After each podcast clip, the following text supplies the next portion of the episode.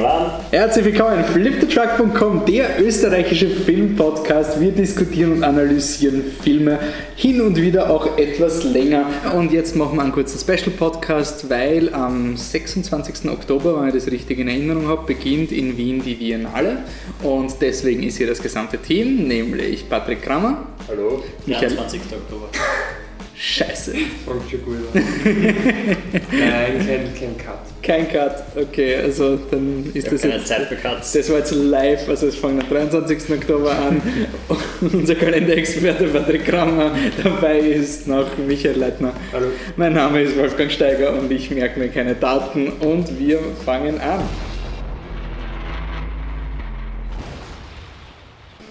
So, also, Achso, das soll man abdrehen, gell? ja, Hände abdrehen. Also, wir haben herausgefunden, dass am 23. Oktober die Biennale ist. Das ist korrekt. Bis wann geht sie? Bis 6. November. Und weil wir ein paar Mal gefragt worden sind von ein paar Leuten, was man sich anschauen kann, haben wir sich gedacht, wir setzen uns mal zusammen und überlegen uns genau diese Frage. Ähm, Michi, du bist der seriöseste von uns. Willst du mal erklären, was die Biennale ist? Die Biennale ist ein, also das größte österreichische Filmfestival, das sich als Publikumsfestival definiert. Ähm, es gibt verhältnismäßig mit anderen äh, Filmfestivals relativ wenige Premieren. Dafür ist die Auswahl sehr ähm, also persönlich gestaltet. Der Festivaldirektor, der Hannes Hurch, sichtet, soweit ich weiß, jeden einzelnen Film. Er hat einen Geschmack, der nicht allen Leuten zuspricht, aber er ist auch so breit gefächert, dass eigentlich, glaube ich, für jeden immer was dabei ist. Ich will sagen, bei der Biennale, wenn man sich einen Film ansieht und vom Film vorher nicht so viel weiß, also es kamen schon Dinge vor, wo ich dann gesagt habe, okay, ich, ich lese mir das durch, lese den, den, den Plot von dem Film, boah, voll interessiert mich, urcool und dann war ich, ja, ich sage jetzt mal milde gesagt, enttäuscht oder zwei Stunden lang extrem gelangweilt oder sogar ein bisschen angefressen und ich glaube, bei einer Biennale, wenn man entweder man sagt dann einfach auf gut Glück und lässt sich darauf ein, oder man recherchiert halt wirklich vielleicht ein bisschen mehr dazu, dass man auch die, die Trailer schaut und sich einfach ein bisschen ein, ein Gefühl verschafft. Also wenn man nicht wirklich viel weiß von dem Film, muss man auf jeden Fall sich darauf einstellen, dass es zumindest eventuell ein sehr, sehr unzugänglicher Film sein könnte. Es gibt aber auch äußerst viele zugängliche Filme und abgesehen davon, ob zugänglich oder unzugänglich, sind eigentlich jedes Jahr wirklich einige Perlen dabei. Also gerade letztes Jahr war ich eben wieder ja, viel bei der Biennale und habe da, muss ich sagen, da war es eigentlich so ein Jahr, wo ich eigentlich, glaube ich, jetzt nicht wirklich vielleicht ein, zwei Filme gesehen habe, wo ich wirklich gesagt habe, okay, was soll das, das war wirklich schlecht. Ähm, aber es war auch relativ wenig an Highlights dabei. Und trotzdem, wenn ich dann zurückdenke, so ins letzte Filmjahr, und mir fallen dann immer so drei, vier, fünf Filme ein, die, die, auf die, die ich auf der Biennale gesehen habe, die, mir heute noch, die mich heute noch beeindrucken. Und äh, von daher ist sich auf jeden Fall, ähm, das auszuprobieren, wenn man noch nie dort war. Und auch die Stimmung aufzusaugen. Also ich finde insbesondere im Gartenbaukino ist eine extrem schöne Stimmung. Es gibt aber auch Leute, die zum Beispiel im Metro-Kino das noch besser finden. Ähm, muss man sich einfach mal, mal reinschauen. Vielleicht, wenn man schon mal bei der Biennale war, kann man fast empfehlen, dass man mal vielleicht ein anderes Kino probiert, weil ich finde wirklich, es ist in jedem Kino ein bisschen anders. Sie versuchen das auch äh, in der Filmwahl ein bisschen, also ähm, abgesehen davon, dass halt im Filmmuseum natürlich die Retrospektiven laufen, hast du halt zum Beispiel im Gartenbaukino eher, sage ich mal, die Publikumsfilme. Das ist auch so, wenn man jetzt, sage ich mal, auf die sichere Schiene gehen will, dann man sieht, der Film läuft im Gartenbaukino, dann ja, liegt man vielleicht nicht ganz, ganz äh, falsch. Und dann gibt es halt andere Kinos, wo es ganz einfach viel experimentellere Filme gibt, eben oft auch unzugänglichere. Upscreen Color im Künstlerhaus Kino. Zum Beispiel. Aber es ist auf jeden Fall immer, wie gesagt, in jedem Kino ein bisschen eine andere Stimmung. Und was ich auch empfehlen würde, wenn man jetzt so durchschaut, abgesehen von den Dingen, die wir dann vielleicht empfehlen werden, oder halt eigentlich auch nur nach Gefühl empfehlen werden, dass man, es steht in dem Biennale-Programm immer dabei, wenn ein Regisseur, eine, die Regisseurin oder der Regisseur des Films anwesend ist und ich persönlich finde, das ist ein extremes Plus. Also immer wenn ich ähm, die Wahl hatte zwischen zwei Filmen und einer von beiden hatte eben Regisseur, Regisseurin, da dann habe ich mich immer dafür entschieden, weil ich dieses QA nachher irrsinnig interessant finde. Das ist schon allein interessant, ähm, was für Fragen kommen, wenn die Leute die Filme analysieren und dann sagen, Mhm. oder so ungefähr. Und die Regisseure dann, Mhm, danke für das Kompliment im Endeffekt. Aber nein, die QAs sind wirklich äh, voll interessant. Es ist auch äh, schön, irgendwie einen Einblick zu bekommen, dass, das, dass die Filmemacher und Filmemacher in den meisten Fällen, zumindest die, die dann auch zu Biennale kommen, äh, sehr einfache Leute sind, die gar nicht unbedingt davon leben und die das halt ähm, da wirklich so ihr, ihr Herzblut reinstecken müssen, damit der Film überhaupt entsteht. Das sind irgendwie so meine Empfehlungen. Also sich wirklich beschäftigen, was ist das für ein Film, wenn man es eben nicht riskieren will, wenn man sich nicht so viel beschäftigen will und auch kein Risiko eingehen will, dann Gartenbaukino ist die sicherste Schiene.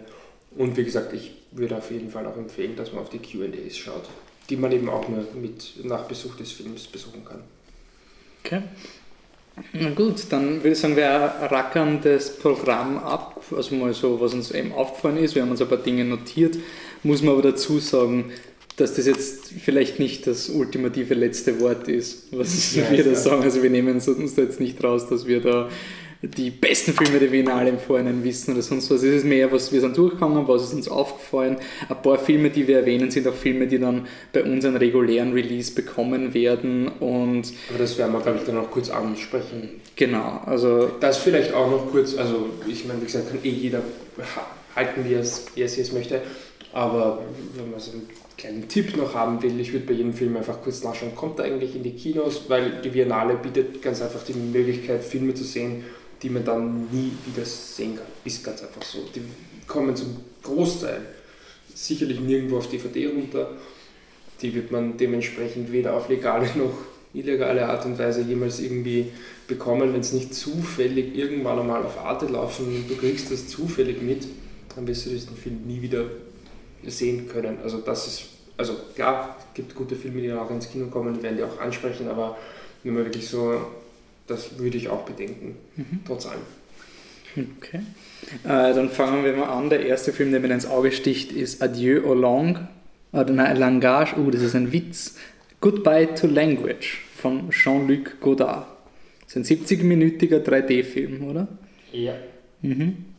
Also wir gehen das Programm da alphabetisch durch. Genau. Mehr oder weniger. Ähm, ja. Ich meine, Jean-Luc Godard dass es dann schon einmal auch in 70 Minuten dauert, das ist auf jeden Fall. Ich würde gar nicht sagen, dass es das Risiko ist, weil man weiß, was man kriegt. Aber Hast du eigentlich seinen Sozialism-Film gesehen? Nein, natürlich nicht. weil er, scheint ja jetzt ein bisschen mehr auf dem ganz losen Trip zu sein ja. und sonst ganz irgendwas. Also ich weiß gar nicht, ob das eine Empfehlung ist, aber ich glaube, das ist für mich so ein Kuriosum, den würde man vielleicht einfach Ich würde einfach sagen, es gibt glaube ich schon, ich weiß nicht, ob sie uns zuhören, aber es gibt sicherlich Jean-Luc Godard-Fans und deswegen die gibt es. Ich würde gerne das Venn-Diagramm sehen von Leuten, die Flip the Truck hören. Ja. Ähm, der nächste Film, den ich das sehe, genau. das ist, glaube ich, der einzige aktuelle Film, also der nicht in der Retrospektive läuft, also schätze ich mal, den man schon gesehen hat oder ich halt gesehen habe. Und das ist ein Film von der Jessica Hausner, der eröffnet die Biennale. Der ist sehr gut, allerdings läuft er nur einmal um 23 Uhr ähm, Eröffnungstag, die Eröffnungsgala ist für Privatleute nicht äh, zugänglich, nicht begehbar.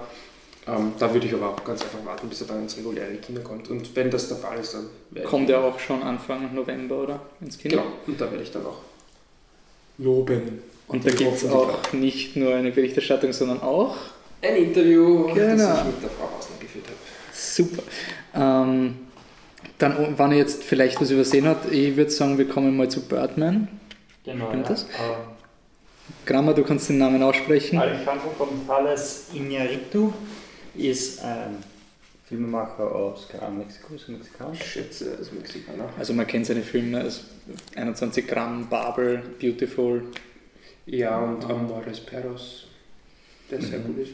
Und das ist der Film, der jetzt schon ziemlich lange durch die Medien eigentlich in Amerika geistert, also von dem habe ich schon über einem Jahr was gehört, als sehr gespannt. Ähm, es geht um Michael Keaton einfach nur, der früher eben diesen besagten Birdman verkörpert hat. Das war in einer Filmreihe und jetzt irgendwie versucht, über ein Theaterstück wieder Relevanz zu erlangen, ohne auf Birdman reduziert zu werden. Das ist natürlich relativ meta durch die Batman-Filme und kriegt unglaublich viel Lob derzeit schon in Amerika, wo er schon draußen ist. Ich glaube, er hat vor, boah, vor einer Woche oder so hat er diese Premiere gehabt, diese große, wo es wirklich so, wo ich dann so gelesen habe, Michael Keaton könnte einer der Frontrunner Best Also Actor hat sein. auf jeden Also, Fall viel Oscar-Basta Film. Ja. Auch was Regisseur, Film Ja, an sich, Drehbuch, denke ich. Ja, die und auch genau die Leute, die da einfach dabei sind. Ich meine, Michael Keaton, da Edward Norton, Emma Stone, der Zach Galifianakis. Andrew Rasborough. Yeah. Also, äh, Da war auch wieder der Hinweis, der kommt definitiv bei uns in die Der-. Und also es, ich glaube, das wäre eher so ein, wenn man wirklich so wie wir, wenn es dir ums Oscar-Race geht, dass du ihn rechtzeitig schaust, weil Genau. es kann sein, dass der bei uns dann erst im März oder so Ja. nach der Ja. Oscar-Verleihung. Oder oder vielleicht so unmittelbar davor, Ja. dass du dann halt das dann auch schon fast wieder egal ist. Also Aber da kann man sicher sein, dass der Ja. auch kommt. ja, ich nehme mal an, der nächste Film läuft eher so in Wolfisch-Schiene rein. Ich weiß es nicht. Äh, Der nächste Film, den haben wir uns mal rausgeschrieben. Also wir haben es erst über die Biennale Broschüre gesehen von Joe Dante. Ähm, den kennt man aus Filmen wie ähm, Gremlins, äh, Small Soldiers und auch Looney Tunes Back in Action. Ähm, ehrlich gesagt, ich weiß es nicht. Es geht um ähm, es geht um eine Liebesbeziehung zwischen Anton Yelchin und Ashley Green. und sie ist dann offensichtlich Sie im Verlauf des Films ein Zombie. stirbt und wird zum Zombie und kommt zurück und dann gibt's. Ja. Und ist die Frage, also ob der, ob der was aus dem Zombie-Genre herausholt oder ähm, ob das nur ein weiterer von den. Joe Dante war dann doch recht hit und. Ja, also so von der, von der Filmografie ist halt ähm, die Filme, für die er auch wirklich bekannt ist, sind halt diese Gremlins und Small Soldiers, was um diese Das ist Animatronic schon eine Monster Zeit lang, geht. Genau, und Looney Tunes Back in Action ist einer seiner neuesten. Also Ja. schauen wir mal. Aber er hat auch ein paar TV-Produktionen gemacht, also vielleicht hat er sein. Ja. Wenn doch aufgeteilt, dann kommt ein Grammer-Film. Ja, Calvary äh, kommt bei uns auch ins Kino. Ähm, am Sonntag bist du tot wieder heißen. Er ist von John Michael McDonough. Das ist ein irischer Regisseur und Screenwriter. Der hat in Brügge gemacht, also in Bruges, Brügge sehen und sterben hat auf Deutsch geheißen. Ähm, Brandon Gleason spielt wieder mit. Nein, sorry, er hat nicht in Brügge gemacht. Er hat er den hat der Guard gemacht. gemacht. Sein Bruder hat in Brügge gemacht, der andere McDonough. Ähm, Brandon Gleason spielt einen Priester, dem bei der Beichte gesagt wird, er hat noch eine Woche zum Leben, dann wird er von jemandem umgebracht. Und man verfolgt ihn quasi in, seiner, in dieser einen Woche. Das ist, äh, der Mörder will sich ja an einem, also es ist nichts Persönliches, sondern dem Mörder geht es ja darum, dass er missbraucht wurde. Er wurde von einem und jetzt Priester wieder einen Priester Und er will, umbringen aus er dem. will, keinen, er will keinen bösen Priester umbringen, sondern er will einen von den guten Priestern umbringen, damit äh, eben um ein Statement zu setzen. Ja, also wer The Guard gesehen hat, der weiß, dass die- diese Filme oft sehr schwarzhumorig sind und aber auch extrem gut. Aber ich glaube, Calvary könnte wirklich so, also The Guard war eher eine Komödie und ich glaube, Calvary, Cal- Calvary ist wird, nicht so. Sehr an der Grenze, ja. Ja. Ja. Der kommt allerdings auch relativ bald. ich glaube Ja, auch am sogar- 7. November oder Ja. sowas, also ist Mhm. auch nicht so. Ich mache den nächsten. Mhm. Hört sich nach dir an. Ähm, okay. Ich kann mir ja schnell durchlesen, was da geht. Okay, nein, ich, Qualität Hast du ich die, nein, ich tue die nächsten zwei Filme jetzt ein bisschen zusammenfassen. Der erste ist, also es sind zwei französische Filme. Ähm, der erste ist von Mathieu Amalric. Ich glaube, den kennen wir vor allem als Schauspieler. Ich weiß jetzt gar nicht, welche Filme. Ich weiß, es ist der Typ, der wirklich fast eins zu eins aussieht. Venus, Venus im Pelz war der letzte. war der letzte Film, genau, der fast eins zu eins aussieht wie Roman Polanski. Genau, und der ist der Bösewicht in Quantum of Solace in dem James Bond. Und ich glaube im Dings auch im Leon, der Profi, wenn ich mich nicht irre. Ähm, kann aber auch falsch sein. Und ja, er hat einen Film jetzt als Regisseur, La, Ch La Chambre Bleue, The Blue Room. Und das ist ein Provinzdrama. Nein, es ist irgendwie so ein sexuelles Drama. In den Interviews hat er immer gesagt, äh, was der Film quasi sagt, ist, dass Mathieu Almeric Angst vor sexuellem Kontakt hat oder sonst irgendwas. Okay. Und ähm, der nächste Film dann ist von Olivier Assayas und den habe ich schätzen gelernt über die Miniserie Carlos über den Terroristen, die meiner Meinung nach absolut großartig ist. Und das ist ein Film, äh, von dem könnte man durchaus schon was gehört haben, weil er mit Juliette Binoche, Kristen Stewart und Chloe Grace Moretz doch zwei, äh, drei sehr bekannte Schauspielerinnen hat. Und ähm, ja, es geht um eine, Scha eine alternde Schauspieldiva, lese ich gerade. Und äh, läuft, läuft öfters im, im, im Kino, im Gartenbaukino, dementsprechend wohl äh, verdaubar. Der kommt allerdings auch, dann glaube Ende des Jahres oder Anfang des nächsten Jahres bei uns in die Kinos. Dann ähm, auch ein Film, der auch dann eigentlich schon im Verlauf der Biennale im Kino sein wird. Ähm, Deux jours, une nuit, also Two Days, One Night, zwei Tage, eine Nacht. Das ist der neue Film vom Regieduo äh, Jean-Pierre Dardenne und Luc Dardenne. Ähm, Michi, ich glaube, du kennst die Filme von den A Boy Nee, with a Bike oder so. einen, Ja, genau, A Boy with a Bike. Ähm, ja, aber nachdem du den Film schon Ja, stimmt. Also, hast, dann ich habe hab den Film schon, das war glaube ich Anfang Oktober, habe ich den gesehen und es geht darum, dass die, die Marion Cotillard arbeitet in einer Firma und sie hat Gesundheitsprobleme gehabt und ist, wie sie zurückgekommen ist, gleich gefeuert worden, weil es eine Abstimmung gegeben hat, dass sie gehen muss von den Mitarbeitern. Und sie hat jetzt ein Wochenende, also sie schafft es dann noch herauszuhandeln, dass sie ein Wochenende noch Zeit kriegt, damit sie mit allen, die abgestimmt haben, persönlich reden, damit die dafür stimmen, dass sie wieder arbeitet. Geniales Porträt von der Marion Cotillard für das, was der Film ist, nämlich Marion Cotillard geht herum, klopft an und redet mit Leuten, hey, ich brauche Geld. Super emotional, mir hat er voll gefallen. Ich freue mich schon, wenn der Film rauskommt, da können wir dann länger drüber reden. Aber Brüder, Brüder, wie heißen sie deren? da denn, Der denn, die sind ja doch ziemlich bekannt. Ja. Also das ist ein Film, den würde ich auf jeden Fall sagen, also ein Must-See, aber nicht auf der Biennale. Also er Ja, spielt ja, ihn wirklich genau dann, wann die Biennale ist. Und, den, ja. und dann ist es, ich glaube, das ist aber eine, eine Retrospektive, Dog Day Afternoon spielt es auch. Das ist ein super Film, aber ja, ich meine, ich glaube, wenn man den Film schon gesehen hat und sagt, ich will ihn unbedingt mal auf der großen Leinwand sehen, ja gut, dann brauchen wir eh nichts dazu sagen, aber ansonsten denke ich. Der ist schon etwas älter mit Al Pacino aus den 70ern. Ja, von Sidney Lumet, Der-. Nächste ist dann Dos Disparos, den habe ich jetzt auch nur in dem Heft entdeckt, aber hört sich relativ interessant an. Das ist ein argentinischer Film mit äh, Chile äh, von Martin Reitman. Und es geht um einen Jungen, der in einer Hütte eine Pistole findet und sich unabsichtlich zweimal äh, selbst anschießt. Er überlebt, aber danach hat er Störungen und hört immer wieder ein Pfeifen und seine Familie reagiert irgendwie komisch über ihn und das fällt interessant an. Okay. Ein Film vom Regisseur von Dings, oder hast du da markiert? Ähm, ja, der Duke of Burgu äh, Burgundy, ähm, oder Burgundy, Burgundy, ich weiß nicht, wie man es ausspricht, ich bin da schlecht.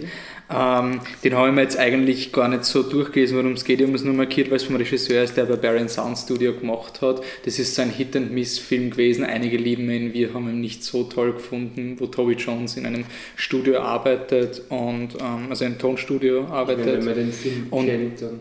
Ja, Ja, also ähm, und der geht jetzt anscheinend in die SM-Richtung, aber ich denke mal, vielleicht ist es ein gut gemachter im Keller.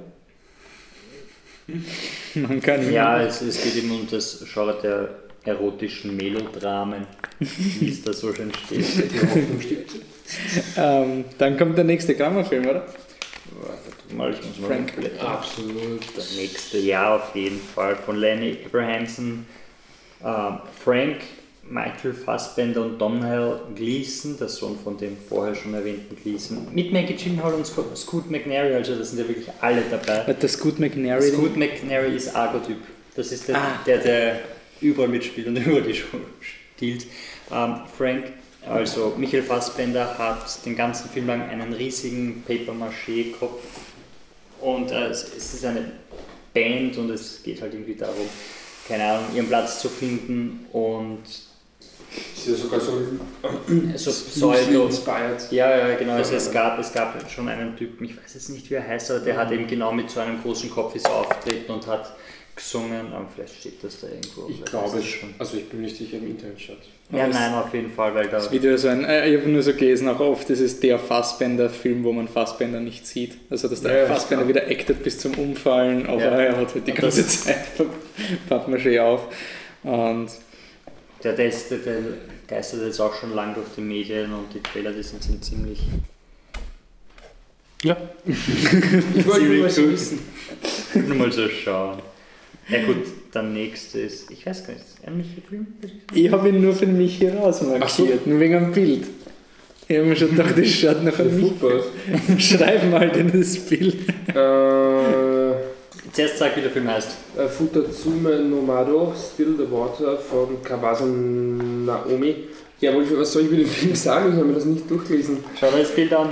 Ja, drei Leute sitzen am Strand, Opa mit zwei Kindern. Jugendlichen, jungen Erwachsenen. Ein alter Asiate sitzt am Asiate. Meer. Ähm, am- okay, es wird die Leiche eines Mannes angespielt. So, da kann ich jetzt meine, meine Biennale-Expertise, ähm, weil da steht, also am Strand von Amami Oshima wird die Leiche eines Mannes angespielt. Der 16-jährige Kaito vermeint, in ihr einen Liebhaber seiner Mutter zu erkennen, jener Frau, der feindselig dem Verlust des Vaters vorwirft. Ähm, ich kenne den Film nicht. Es kann sehr gut sein, dass der super ist, großartig, Wahnsinn. Kann aber auch sein, dass es stinkfad ist. Also es ist wirklich nicht gesagt, nur weil der Plot so klingt, als wäre was los, dass was los ist. Es kann wirklich sein. Vor allem auf 118 Minuten ja, also in der das, Orania. es kann, ich, bitte überhaupt keine Vorurteile. Ich kenne den Regisseur nicht, den, den Film nicht, die Sch- Schauspieler nicht. Keine Vorurteile. Aber ich sage nur, das sind genau die Filme, wo ich ein bisschen vorsichtig wäre. Es kann natürlich sein, dass er super ist. Ich erwarte nur nicht, dass er wirklich so thrillerig ist, wie das in diesen Zeilen da steht. Aber ich weiß nicht, warum wir jetzt vorgelesen haben, wenn ich sage, seid vorsichtig. Aber ja, wenn man das Bild anschaut, haben wir gedacht, das muss sein. Ähm, beim nächsten Film, Die geliebten Schwestern, würde ich jetzt die Inhaltsangabe von, von Patrick bringen, die er vorher gemacht hat, weil er gemeint naja, Friedrich Schiller versucht einen flotten Dreier zu bekommen. Das kann schief gehen.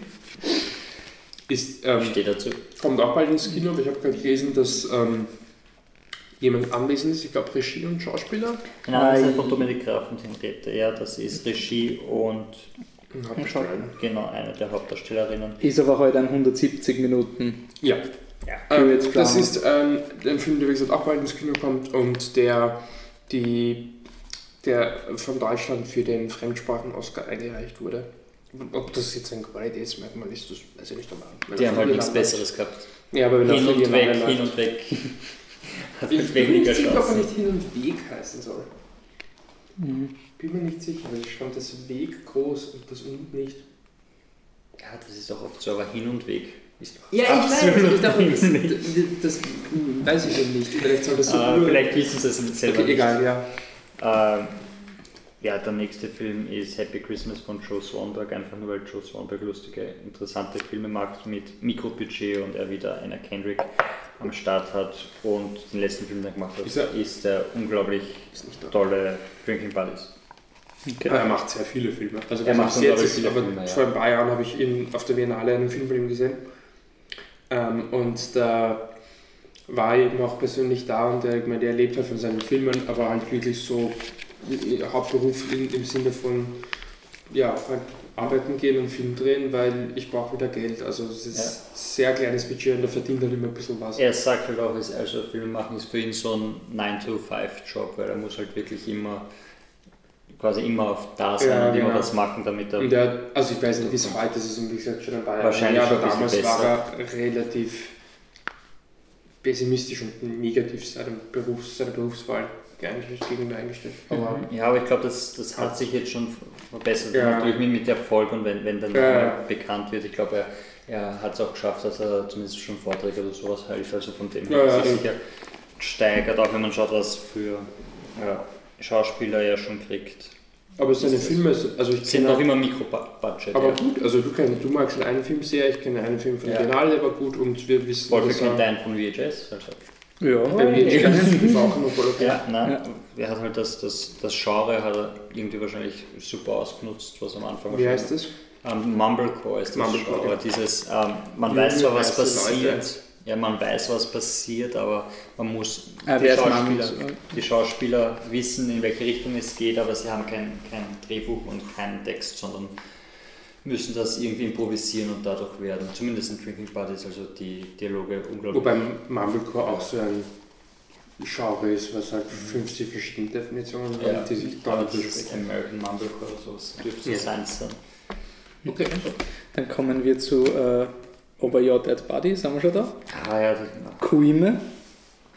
Sicher falsch ausgesprochen, ist ein japanischer Film von ähm, Miike Takashi.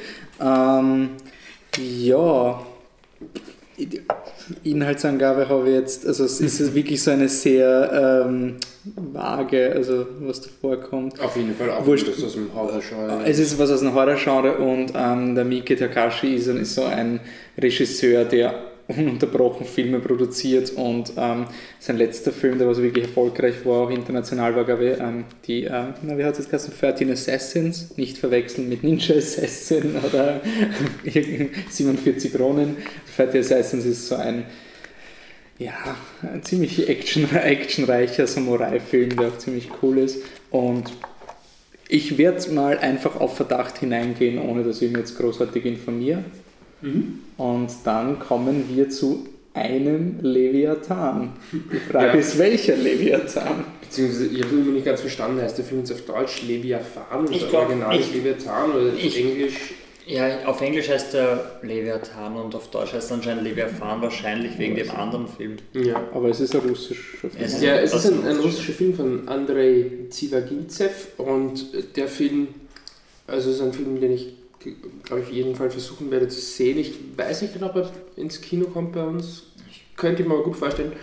Jedenfalls ist das ein, ein äh, russischer Film, der jetzt auch für den, also überraschend für den Fremdsprachen-Oscar nominiert wurde von seinem Land. Überraschend deswegen, weil er offensichtlich doch sehr ähm, kritisch äh, gegenüber, gegenüber ja, Putin und der Regierung äh, ist. Und ja, es geht eigentlich um einen, um einen äh, glaube ich, relativ äh, simpler Plot, also ein, ein Mann, der auf der Kola-Halbinsel da mehr oder weniger ums ums Überleben kämpft. Und ähm, ja, ich glaube, es ist ein recht einfacher Film, der aber offensichtlich ein sehr, sehr politisch ist. Wie lange dauert er? 137 Minuten, also doch fast zweieinhalb Stunden. Aber ja, von dem, was man hört, sicherlich einer der Filme, die man sich vormerken sollte. Und nicht verwechseln mit der Doku Leviathan, die ja. letztes oder vor zwei Jahren im Gartenbaukino gelaufen ist, ja. über diese Fischer-Ding. Das ist ein. Ja, wo da eine ganz eigene Art Hardware gefilmt wurde. Der Sie haben einfach diese GoPros ja. unter Wasser und am Boot und dann alles, ja. glaube ich, schnell Also nicht, ist nicht der Leviathan, sondern ein, ein neuer Leviathan. russischer Spiel. Äh, ja. Patrick, ist es deiner, oder? Der nächste? Ja, Listen Up, Philip von Alex Ross Perry mit Jason Schwartzman in der Hauptrolle. Ich mag Jason Schwartzman und es geht darum, dass er wieder mal ein, ein Orsch ist. Er, ist. er ist ein Schriftsteller, der aus New York quasi aufs Land flüchtet zu irgendwelchen Leuten und die dann alle wahnsinnig macht mit seiner Art. Hört sich lustig an. Und der Regisseur Alex Ross Perry wird auch vor Ort sein. Okay. Ähm, ich habe mir der Love is Strange vorgemerkt, aber nicht für mich, glaube ich, weil der sagt Das habe ich dir Hast gesagt. du mir gesagt? Dann ja. bitte mach weiter. Ähm, von Ira Sex, das ist ähm, John Lithgow und Alfred Molina. Wir sind, sind super vorbereitet. John Lithgow und Alfred Molina sind in einer homosexuellen Beziehung und der ist halt auch, auch schon ein bisschen durch die Medien gegangen, dadurch, dass es einer der wenigen Filme ist, die einfach ganz normal eine Ehe zwischen zwei Menschen darstellen, ohne großartig auf das Thema Homosexualität einzugehen. Da gibt es aber einen doch schon ein paar Jahre älteren Film, der viel kleiner ist. Um, The Weekend, glaube ich, heißt der. Mhm. Ich glaube, ich habe ihn noch nicht gesehen, aber es ist halt auch so eine, eine Affäre zwischen zwei jungen Männern, wo es halt einfach das sehr romantisch sein soll, aber wo es halt einfach auch, du kannst doch einen Mann durch eine Frau austauschen. Eine Frau. Es würde keine Rolle spielen. Also okay. halt auch so. Ja, und da geht es halt darum, sie sind verheiratet, doch nach, äh, endlich, nachdem sie 40 Jahre dafür gekämpft haben und dann ähm, passiert irgendwas und sie, sie müssen voneinander getrennt leben für eine kurze Zeit, weil sie ihre Wohnung verlieren oder sonst irgendwas und das halt schlägt halt aufs Herz. Und der nächste ist ein Indie-Film. Ich will nur anmerken, weil wir da so ah. schlecht vorbereitet sind, dass wir sind nur so schlecht vorbereitet, weil wir einfach so spontan auf unsere Fans reagieren und deswegen ja. das extra machen. Sonst hätten wir das alles wie eine Dissertation aufgezogen. Ähm, das ist ein Film, der wird jetzt wahrscheinlich für die Fans so langsam so ein Podcast-Mysterium werden, weil den habe ich schon einmal kurz erwähnt. Seine Liste als, als Honorable Mention, ähm, obwohl wir noch nicht besprochen haben, es geht um Makondo, das ist nämlich ein österreichischer Film vom Regisseur Sudabe Mortesai. Und fragt mich nicht, welche Sprache der Film ist. Ähm, nicht, meistens nicht auf Deutsch und der läuft direkt mit, mit Untertitel. Und das äh, ist ein Film, der im Migrantenmilieu in Wien spielt und wo wo es um einen kleinen Jungen geht, der äh, seinen Vater im, im Krieg verliert, äh, verloren hat. Ich glaube im, im Kosovo. Ist ja egal. Und, ähm, so, und jedenfalls äh, ist es sagt, es geht um äh, so Motive wie halt ja, Familie übernehmen und äh, sich lösen vom Vater selber. Er will ja so quasi in die Vaterrolle hineinwachsen. Dann kommt auch ein Mann, der das vielleicht für sie übernimmt. Ist sehr simpel, aber sehr ehrlich, einfach. Ich finde ihn wirklich gut. Da allerdings, ja, plus sicherlich, dass Regisseur und auch andere Mitglieder des Teams da sind. Ansonsten, der Film kommt auch relativ bald ins Kino. Spätestens dann würde ich ihn auf jeden Fall sehr empfehlen. Ein Film, den wir vielleicht nicht empfehlen, ist Magic in the Moonlight. Ähm, der neue Woody Allen-Film kommt auch, den erwähne ich mal der Vollständigkeit halber, aber der ist ziemlich zerrissen worden. Ja. Und Ja, da Woody Allen dafür bekannt ist, dass er hin und wieder mal ein bisschen ein paar Ausreißer hat und dann Also wieder einen jedes guten hat. zweite Jahr, wenn er Material Vielleicht sind wir gerade in dem Jahr. Wir sind gerade im Plan. Letztes Jahr war doch Blue Jasmine, oder? Ja, Ja. Genau. Ja, dann, Und vor drei Jahren war das Midnight in Paris und dazwischen war der When in Rome oder wie heißt der? Also, nächstes Jahr kommt dann wieder der gute Woody Allen raus. Um, der nächste, ich habe es nicht, auf der nächsten Seite habe ich gar nichts. ja, nix. Aber ich habe auf der übernächsten Seite einen Menschen für unsere Fans wieder mal. Nymphomaniac Teil 1 und 2 wird im Director's Cut gezeigt. Wir Nein. werden definitiv nicht schauen. Wenn das nicht ist. Bitte, der, wie viel Länge Teil sind die? 1 hat 148 Minuten und Teil 2 hat dann 178 Minuten. Bist du deppert, das heißt, du huckst da dann, du, du huckst dann 330 Minuten, aber das ist jetzt richtig zusammengerechnet. Fünfeinhalb Stunden. Ach du Aber das Scheiße. ist ja, das muss man auch vielleicht dazu sagen, ähm, dass bei der Biennale, wenn etwas, ich will die Biennale jetzt nicht dissen oder sowas, ist eh klar, aber wenn sie auch zum Beispiel eine Miniserie zeigen, da gibt es dann vier Teile, dann gruppieren sie das halt meistens in zwei Vorstellungen oder in mehrere Vorstellungen. Für die muss man dann logischerweise auch einzeln zahlen. Also du kannst nicht Nymphomaniac 1 und 2 zum Preis von einem Ticket zahlen. Eh klar, und bei Miniserien ist es genauso. Nur kurz. Also sozusagen Nymphomaniac wird nur im vollen Programm gehen, du könntest nicht nur den zweiten Teil schauen. Doch, geht schon, aber du kannst. Du, du kannst nicht zwei das einzige, du zahlst für jeden Ach so, so Du kannst dich nicht zum ersten Film ins Kino setzen, dann bleibst du einfach drin für, die, für das Ah, okay. Film. Ja. Das ist halt nicht so. Auch wenn es so angeschrieben ist im Programm, wenn da steht, Teil 1 plus 2 ist da und Teil 3 plus 4 ist da oder so, dann sind das zwei einzelne Vorstellungen, die zwei einzelne Tickets benötigen. Sollte man halt auch wissen, wenn man ein wissen. Ticket kauft. Ich glaube, das ist wahrscheinlich auch Logisch. dann vor Ort, wenn man es kauft oder eben online wahrscheinlich ganz gut angeschrieben ist, aber ist auf jeden Fall wichtig, dass man da dann nicht überrascht ist, wenn man nicht im Kino bleiben darf. Ich meine, jetzt, da wir alphabetisch vorgehen auf den nächsten sind, halt Ja, KK hätte ich vielleicht erwähnt. Das war, glaube ich, noch. Petit Coquin, Petit Coquin ist eine, eine äh, Miniserie, die längst auf Arte lief. Sie wird sicherlich irgendwann einmal demnächst auf DVD erscheinen, äh, ist aber noch nicht der Fall. Und das ist so eine Art ja, vierteilige Mini-Krimiserie, die sehr eigenartig absurd sein soll. Ich habe sie selber noch nicht gesehen, aber schon sehr gute Sachen darüber gehört. Ist vielleicht auch eine wert. Okay, dann sind Aber wir da auch wiederum zwei Kinotickets, wenn man die ganze sehen will. Gut. Und genau so, also fragwürdig oder Studien zu Monet. Das ist anscheinend ein Film aus Deutschland, der von 1998 bis 2014 gedreht wurde und Naja. Ähm, ich weiß nicht, bist du vor Timbuktu noch? ich habe jetzt gar nichts dabei. Okay, Timbuktu fällt mir noch auf, das ist nämlich die, äh, auch wiederum Fremdsprachen-Oscar, ich ein bisschen, recherchiert, ein bisschen recherchiert, da dürfte Timbuktu im weitesten Sinne ein Kandidat sein äh, von Mauretanien. Und ich denke mal, wenn es mal einen erwähnenswerten Film aus Mauretanien gibt, dann ja, mit Und sich das man mal hat schon- in Mauretanien eingereicht oder Frankreich. in Mauretanien. Okay. Und weiß nicht, was in Frankreich ist anders. Ähm, und ja, Timbuktus, ich weiß nicht genau, worum es geht, ehrlich gesagt, kann man ja nachschauen. Er erzählt den Alltag in einer jener Stadt in Mali. ja, es soll auf jeden Fall auch sehr gut sein, kommt allerdings dann auch relativ bald ins Kino. Okay, dann sind wir eh schon am Ende Ja, mit einem Dramafilm. Ja. Whiplash, das ist von Damien Chazelle und Miles Teller und J.K. Simmons stehen sich gegenüber, einer als Lehrer und der andere als Schüler für eine Drama School und der J.K. Simmons dürfte in Miles Teller ziemlich fertig machen und ist auch schon, glaube ich, gut ankommen und Totaler Oscar-Buzz.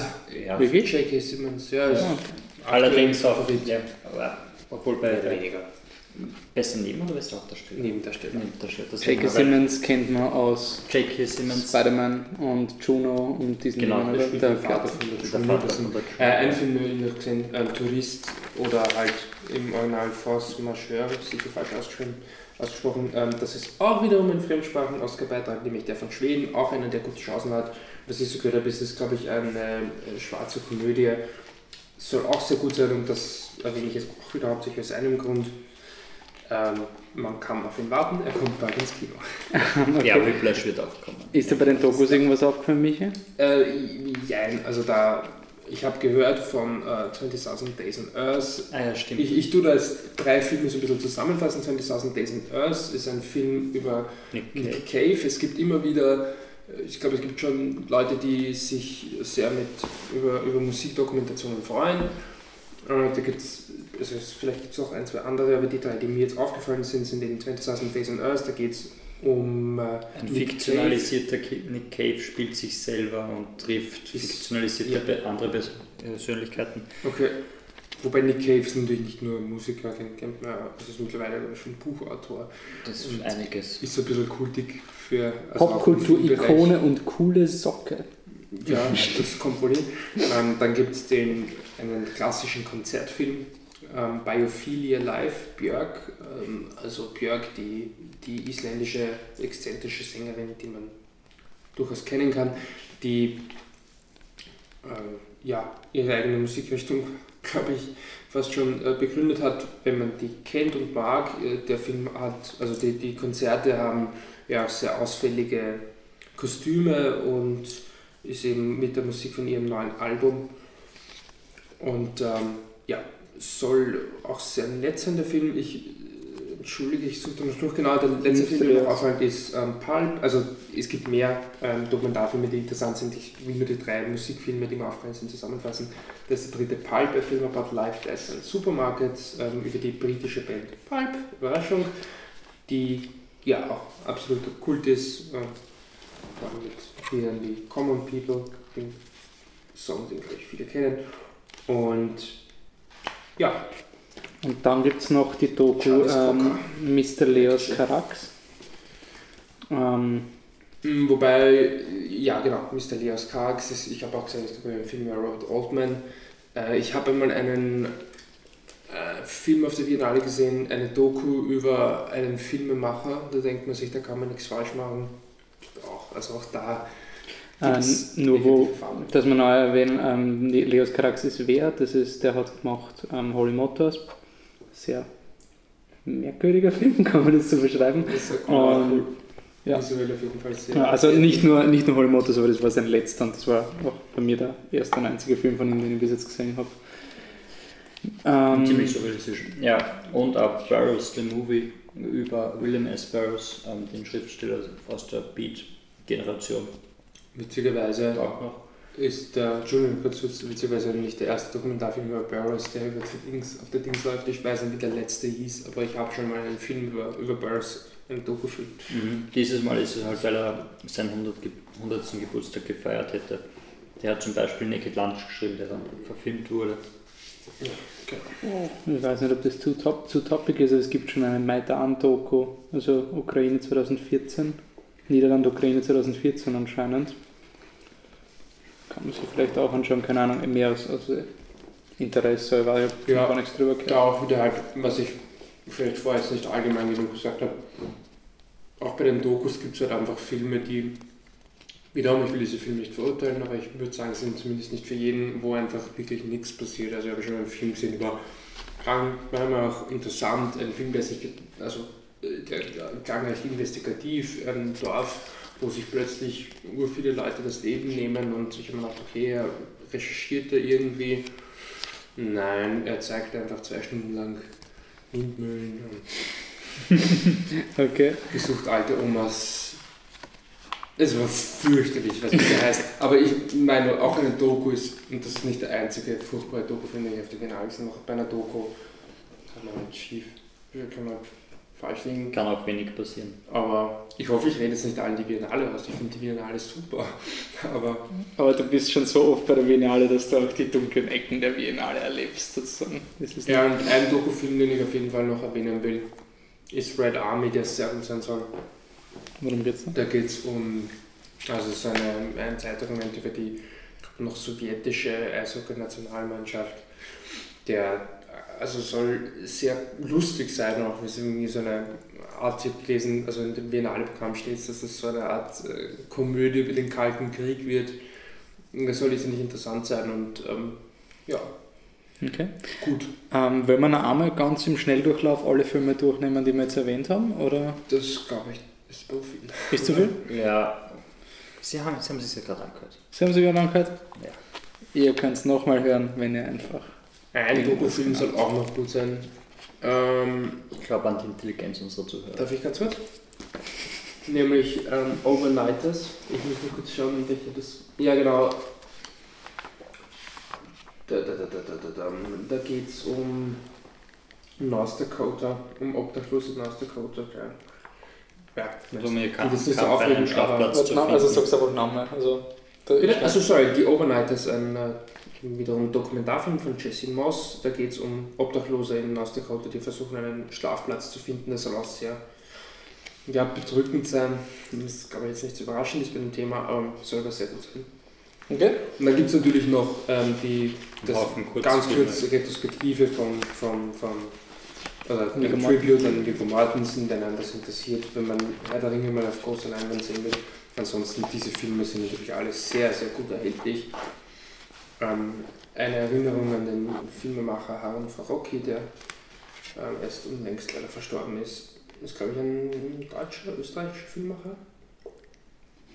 Das wissen wir natürlich nicht. Und dann gibt es immer so ein im, im Fokus, äh, das wiederum sind zwar auch nicht unbedingt neue Filme, oder zumindest nicht ausschließlich, da geht es in diesem Fall um den Algerier Tariq Deguya, da kann man sicherlich auch reinschauen. Das sind Filme, die dann, auch wenn der Regisseur, also wenn die Filme jetzt zum Beispiel erst aus 2006 sind, die man wahrscheinlich nicht so leicht sehen kann, weil das eben, da geht es eben beim In Focus geht's wirklich darum, einen sehr alternativen Filmemacher einfach so ein, eine Chance zu geben, der nicht bekannt ist. Ja, und dann gibt es eben Dutzende Special Programs, da kann man sich dann eh durchschauen, Kurzfilme ähm, und in der Retrospektive den John Ford. Die läuft, glaube ich. Kann man sich mal How Green Was My Valley anschauen. Ja gut, aber ja gut, das ist jetzt irgendwie so Kult, weil er halt, weil er ja den, den, den Klassiker Citizen Kane den Oscar bekommen hat. aber John Ford hat ja, glaube ich, auch die, die meisten Regie-Oscars, oder? Also Ja, also John Ford ist eine absolute amerikanische Regielegende. Äh, Ich glaube, sein bekanntester Film ist ähm, The Searchers. Er ist ja irgendwie ein, ein Regisseur, der sehr eng mit, mit John Wayne verbunden ist. Quasi die guten John Wayne-Filme sind von John Ford.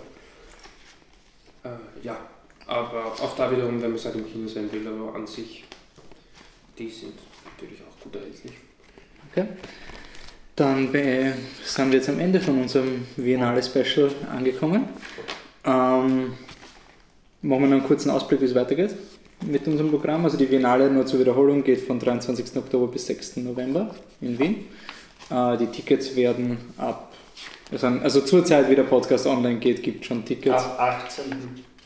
Also ab Samstag, aber wie Ja, du sagst. also wie gesagt, sobald der Podcast online geht, wird es wahrscheinlich für die großen Filme keine Tickets mehr geben. Ähm, aber wir haben ja nicht nur große Filme besprochen. Genau. Und dann würde ich sagen, was steht uns noch bevor? Es kommt dann nach dem Biennale-Podcast unser regulärer 16. Podcast. Da haben wir einen Fokus auf, was habt denn ihr so geschaut mit Turtles, Maze Runner, Annabelle, kleine Special Winterkartoffelknödel für treue Fans, die zuhören. Und davor haben wir auch noch ein paar Filme, die ich jetzt vergessen habe. Ähm, der Kramer hat Equalizer gesehen. Like Father, like, Like. Father, Like Son, das war, glaube ich, der beste Film im Programm, was wir besprochen haben von der Bewertung. Und irgendeinen Rahmen habe ich auch gesehen, den ich jetzt vergieß. Wurscht, könnt ihr dann noch hören und ähm, dann hören wir uns im nächsten Podcast. Ähm, wie könnt ihr uns noch erreichen? Gehen wir das noch schnell durch. Also, wir werden es halt jetzt zweimal machen, aber trotzdem, Patrick, wo bist du? At Existent Coffee. Auf welcher Website? Twitter. Passt. Ich bin auf hipstersauger. Was denn? In Kurzfassung geht Kurzfassung. Die, die, die, die Geschichte, ey, ich komme schon so blöd vor, diese Geschichte erzählen. Na gut, ich wollte eigentlich Hipster Dino heißen, aber ich heiße nicht Hipster Dino, weil es auf Twitter jemanden gibt, der es lustig findet zu sagen, ich bin schon ausgestorben, als es noch cool war und seitdem hat er nie wieder was gepostet. Ich heiße Ed Hipstersaurier. Passt. Und Wolfi, wie heißt du und wieso schreibt man dich, wie man dich schreibt? Flip the Truck mit Unterstrichen, also Flip Unterstrich der Unterstrich Truck, weil es gibt schon einen Flip the Truck gleiche Geschichte. Michi, der postet auch nichts mehr. Also der, der Account postet auch nichts mehr. Deswegen Flip the Truck mit Unterstrichen. Wir sind weiter auf flipthetruck.com erhältlich. Auf Facebook. Uns schreiben ähm, an contact at flipthetruck.com, falls ihr irgendwelche Fragen habt oder bei unseren zahlreichen Gewinnspielen mitmachen wollt. Da könnt ihr in den In Keller Podcast reinhören. Da gibt es zwei Gewinnspiele am Ende, wo ihr schreiben könnt. Ja, und das war's dann, oder? Dann Stimmt. Facebook noch irgendwas? Facebook.com slash flipthetruck. Da könnt ihr lustige YouTube-Videos schauen. Und das war's dann eigentlich. Dann sagen wir Ciao und bis bald. Tschüss.